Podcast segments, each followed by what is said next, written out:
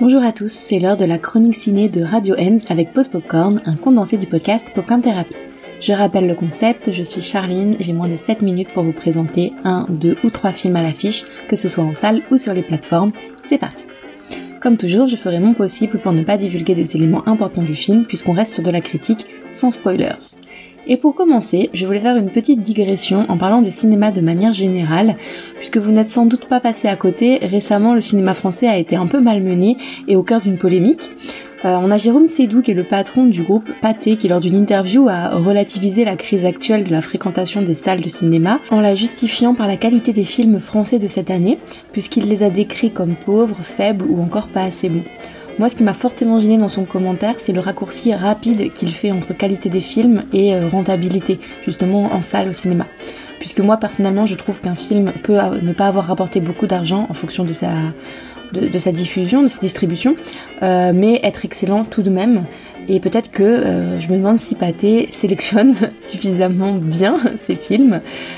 En parlant de, de cette sélection du coup des films, euh, vous avez sans doute vu la couverture de la une du film français qui est composé de Jérôme Sédou entouré exclusivement d'acteurs hommes euh, qui sont à la tête d'affiches de films. Alors je cite, hein, c'était leur explication pourquoi il n'y avait pas de femmes, euh, des films événements à venir de la société. C'est-à-dire, je cite entre autres Les Trois Mousquetaires ou encore Astérix Obélix, l'Empire du Milieu. Alors moi ça me pose problème dans le sens où j'ai vu plein de très beaux films récemment et il y avait plein d'excellentes actrices françaises. Euh, et comme l'a très bien dit Audrey Diwan, on est à un moment euh, fragile de l'industrie on ne cesse d'avoir à l'idée que retrouver le public, c'est se réinventer, changer de forme de narration, ouvrir les bras, renouveler les images. Et pour moi, se réinventer, se renouveler, ce n'est pas avoir un énième Astérix ou les trois mousquetaires. Alors, euh, je compte aller voir ces films, hein, puisque je suis assez cliente de tout genre de films, mais je pense qu'il y a d'autres films à mettre en avant. Et euh, elle suggère par exemple une couverture avec Alice Diop, euh, dont le film Saint-Omer a remporté deux prix à la Mostra de Venise et sera le candidat de la France dans la course à l'Oscar du film international.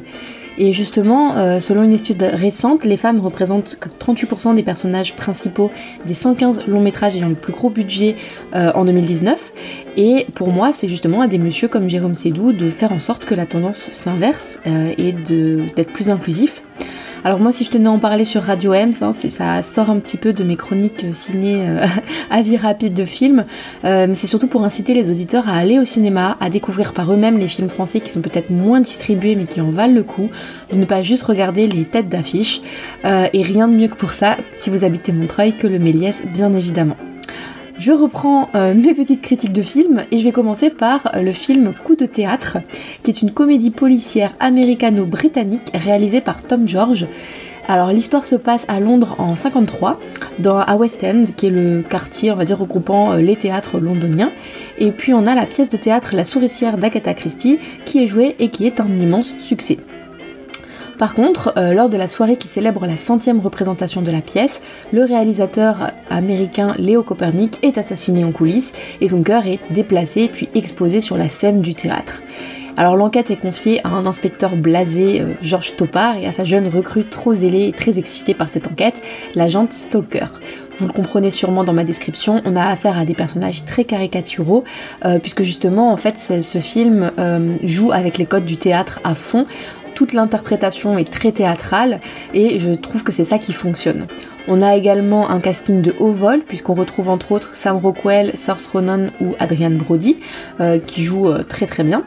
Et justement, le film est tourné euh, comme une murder party, un peu dans le même style qu'à couteau, pardon, de Ryan Johnson. On a une enquête criminelle avec du suspense, mais également beaucoup de rire et pas de pas de peur, pas de frisson, euh, voilà, du suspense et du rire, et ça fonctionne très bien. Euh, voilà, ils jouent beaucoup, comme je vous l'ai dit, avec les codes. Euh, ils expliquent un petit peu tout ce qui va se passer, puisqu'on est justement dans les codes du théâtre, pour au final tout déconstruire et quand même être surpris. voilà, donc je trouve que c'est très réussi et que c'est un très bon film de divertissement.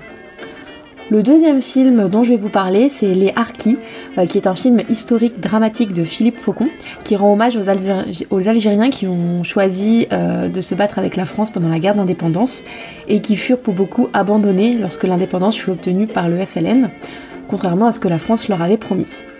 Dans ce film, on suit deux unités de harkis dans le quotidien de leur exercice et toutes les deux encadrées par un officier, chacun très différent. Alors c'est un film assez sobre et très important je trouve puisqu'il y traite un pan de l'histoire peu représenté à l'écran.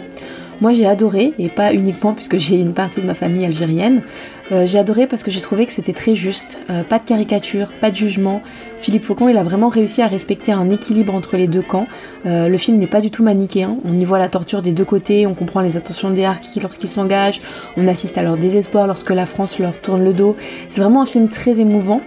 Et ce que j'ai aimé, c'est que l'émotion ne se vit pas à travers des musiques surjouées ou ou, du, surplus ou du trop de pathos. C'est vraiment euh, des silences, des plans sur les visages, le jeu des acteurs. Euh, voilà, c'est très peu de dialogue, mais tous euh, ont un impact important. Le seul bémol du film, je dirais, c'est sa longueur, puisqu'il dure qu'uniquement 1h22. Euh, Moi, j'aurais souhaité un peu plus aller en, profondeur sur certains passages. Euh, après, j'ai été voir ce film au Méliès dans le cadre des rencontres avec l'association Rancarte, et Philippe Faucon, qui était présent, a expliqué que la durée du film était due à la durée du tournage, qui n'a duré que 35 euh, jours, dû aux conditions sanitaires, entre autres. Donc voilà, ça se comprend totalement, et ça n'empêche pas d'avoir un très très beau film. Donc voilà pour euh, aujourd'hui, euh, c'est fini et puis on se dit à la semaine prochaine.